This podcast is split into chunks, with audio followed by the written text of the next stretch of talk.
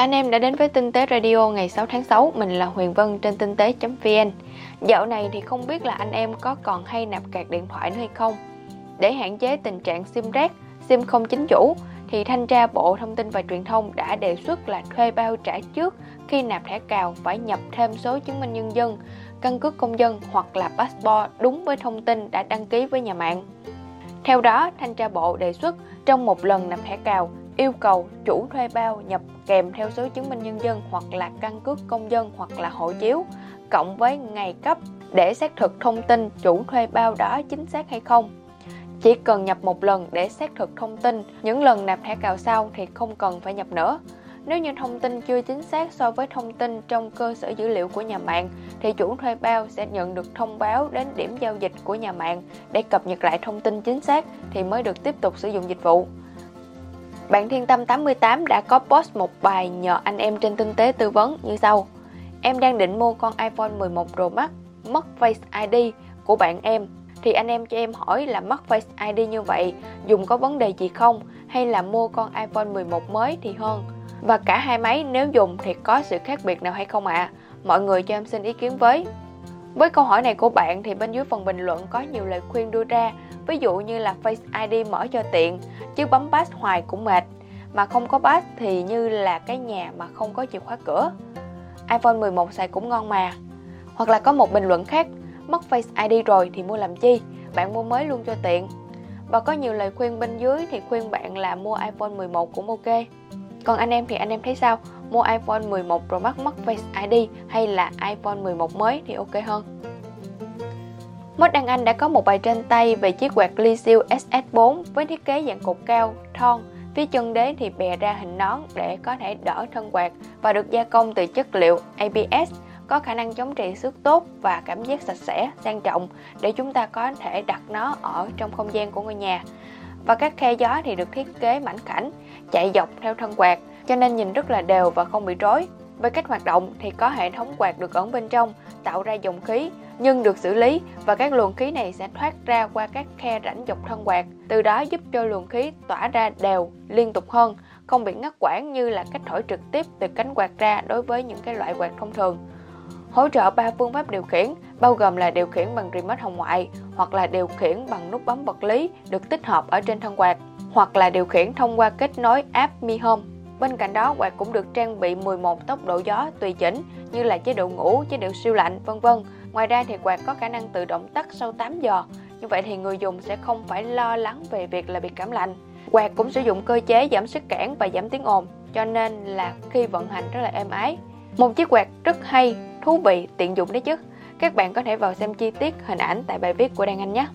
Còn Mắt Trí thì bây giờ đã bớt test pin trên điện thoại lại mà chuyển sang test cả xăng xe với bài viết là kiểm chứng mức độ tiêu thụ xăng Yamaha Brande Hybrid Cụ thể thì bạn có 3 lần thử nghiệm để có bài test hoàn thiện nhất và khách quan nhất. Với lần thứ nhất, nhận xe, đi đổ xăng đầy bình, rồi xét trip về số 0, chạy thử 100 km và đổ xăng lại lần nữa, xem là cần đổ bao nhiêu lít xăng. Từ đó thì tính ra được mức tiêu hao trung bình. Kết quả lần 1 là 100 km tiêu tốn khoảng gần 1,67 lít xăng, hoặc 1 lít xăng thì chạy được 59,9 km. Với lần thử nghiệm thứ hai thì đổ đầy bình xăng và chạy cho tới khi nào hết xăng thì thôi. Kết quả lần này đạt được là 100 km thì khoảng 1,46 lít xăng, hoặc là 1 lít xăng thì chạy được 68,5 km. Với lần cuối cùng thì xả hết xăng trong bình ra luôn, đổ vào bình 1 lít xăng và tiến hành chạy như là bình thường để đo lại quãng đường đi được với 1 lít xăng. Kết quả test thì 100 km tiêu tốn 1,44 lít xăng hoặc là 1 lít thì chạy được 69,5 km, tức là chưa tới 70 km. Bên cạnh đó thì Mod Di Luân lại tiếp tục mở lớp dạy tinh học lớp mầm với bài học lần này là phân biệt các dòng laptop của từng hãng. Cụ thể, bài viết của anh Luân đã liệt kê và tổng hợp những series laptop của những hãng lớn để cho anh em có thể biết chính xác là mình nên mua dòng máy nào để phù hợp với nhu cầu sử dụng. Ngoài ra thì anh em nào đang xài laptop cũng biết được là ý nghĩa của dòng máy mình là gì. Trong radio này mình sẽ liệt kê một vài những ví dụ, còn anh em muốn tham khảo rõ hơn thì có thể vào bài viết của anh Luân, bài viết rất là chi tiết về từng dòng như thế nào. Ví dụ như là Dell thì có các dòng như là XPS, đây là dòng cao cấp nhất, rồi dòng Inspiron, đây là dòng laptop phổ thông giá rẻ hoặc là thấp, rồi dòng G Series là dòng laptop gaming. Rồi với Asus thì có ZenBook, là có đặc điểm là mỏng, nhẹ, sexy, cấu hình vừa phải nhưng mà có một số dòng thì mức giá cũng khá là đắt đỏ. Rồi VivoBook cũng là dòng mỏng nhẹ nhưng mà mức giá tiền rẻ. Cái này thì phù hợp với những bạn sinh viên, học sinh. Rồi Xperbook, đây là dòng máy dành cho doanh nghiệp mỏng nhẹ. Dòng ROG thì dòng này là tên viết tắt của Republic of Gamer là dòng laptop dành cho chơi game. Với Acer thì có Acer Swift, đây là dòng laptop mỏng nhẹ của Acer. Rồi Acer Concept D là dòng laptop dành cho những người dùng cho những công việc sáng tạo. Acer Predator là dòng laptop dành cho gaming. Với HP thì có Envy cũng là dòng laptop mỏng nhẹ có thiết kế đẹp, rồi Omen là dòng laptop dành cho chơi game hoặc là Pavilion là dòng laptop dành cho những người dùng phổ thông với mức giá không quá cao dễ tiếp cận. Với MSI thì có GT Series là dòng mạnh mẽ nhất, hầm hố nhất cũng như là những gì tốt nhất trên thị trường thường được MSI cho vào đây. GS và GF Series là nhắm tới cái khả năng di động cao, còn các dòng như là GE, GB, GL thì là dòng máy ngang với GS, GF nhưng mà hướng tới hiệu năng, cồng kềnh hơn một chút và hầm hố hơn. Rồi với Apple thì có 3 dòng là MacBook Pro là dòng laptop mạnh nhất của hãng rồi. MacBook Air thì thiên về cái hướng là laptop mỏng nhẹ, phổ thông, nhiều người xài được, mức giá phải chăng hơn. Rồi có MacBook dòng 12 inch nhỏ gọn, mỏng nhẹ, thậm chí là mỏng hơn cả MacBook Air nhưng mà hiệu năng thấp hơn. Còn với ThinkPad thì có ThinkPad X là mỏng nhẹ, sexy, bền, thời gian dùng pin lâu. ThinkPad T thì nhắm tới những cái chiếc máy có độ bền cao, cấu hình linh hoạt hay là dòng ThinkPad P là dòng workstation cấu hình mạnh mẽ. Đó là một vài những liệt kê và những dòng laptop của các hãng. Các bạn có thể tham khảo ở bài viết của Mách Luân để có nhiều chi tiết và nhiều thông tin hơn. Ngoài ra thì anh em có thể tham khảo loạt bài về tận dụng giờ vàng trong nhiếp ảnh để chụp ảnh đẹp hơn. Rồi có thể tham khảo bài viết của Mod 5E đi chơi gì ở Mũi Né, Phan Thiết, tắm biển, trượt cát, lội suối, ăn hải sản, ngắm điện gió.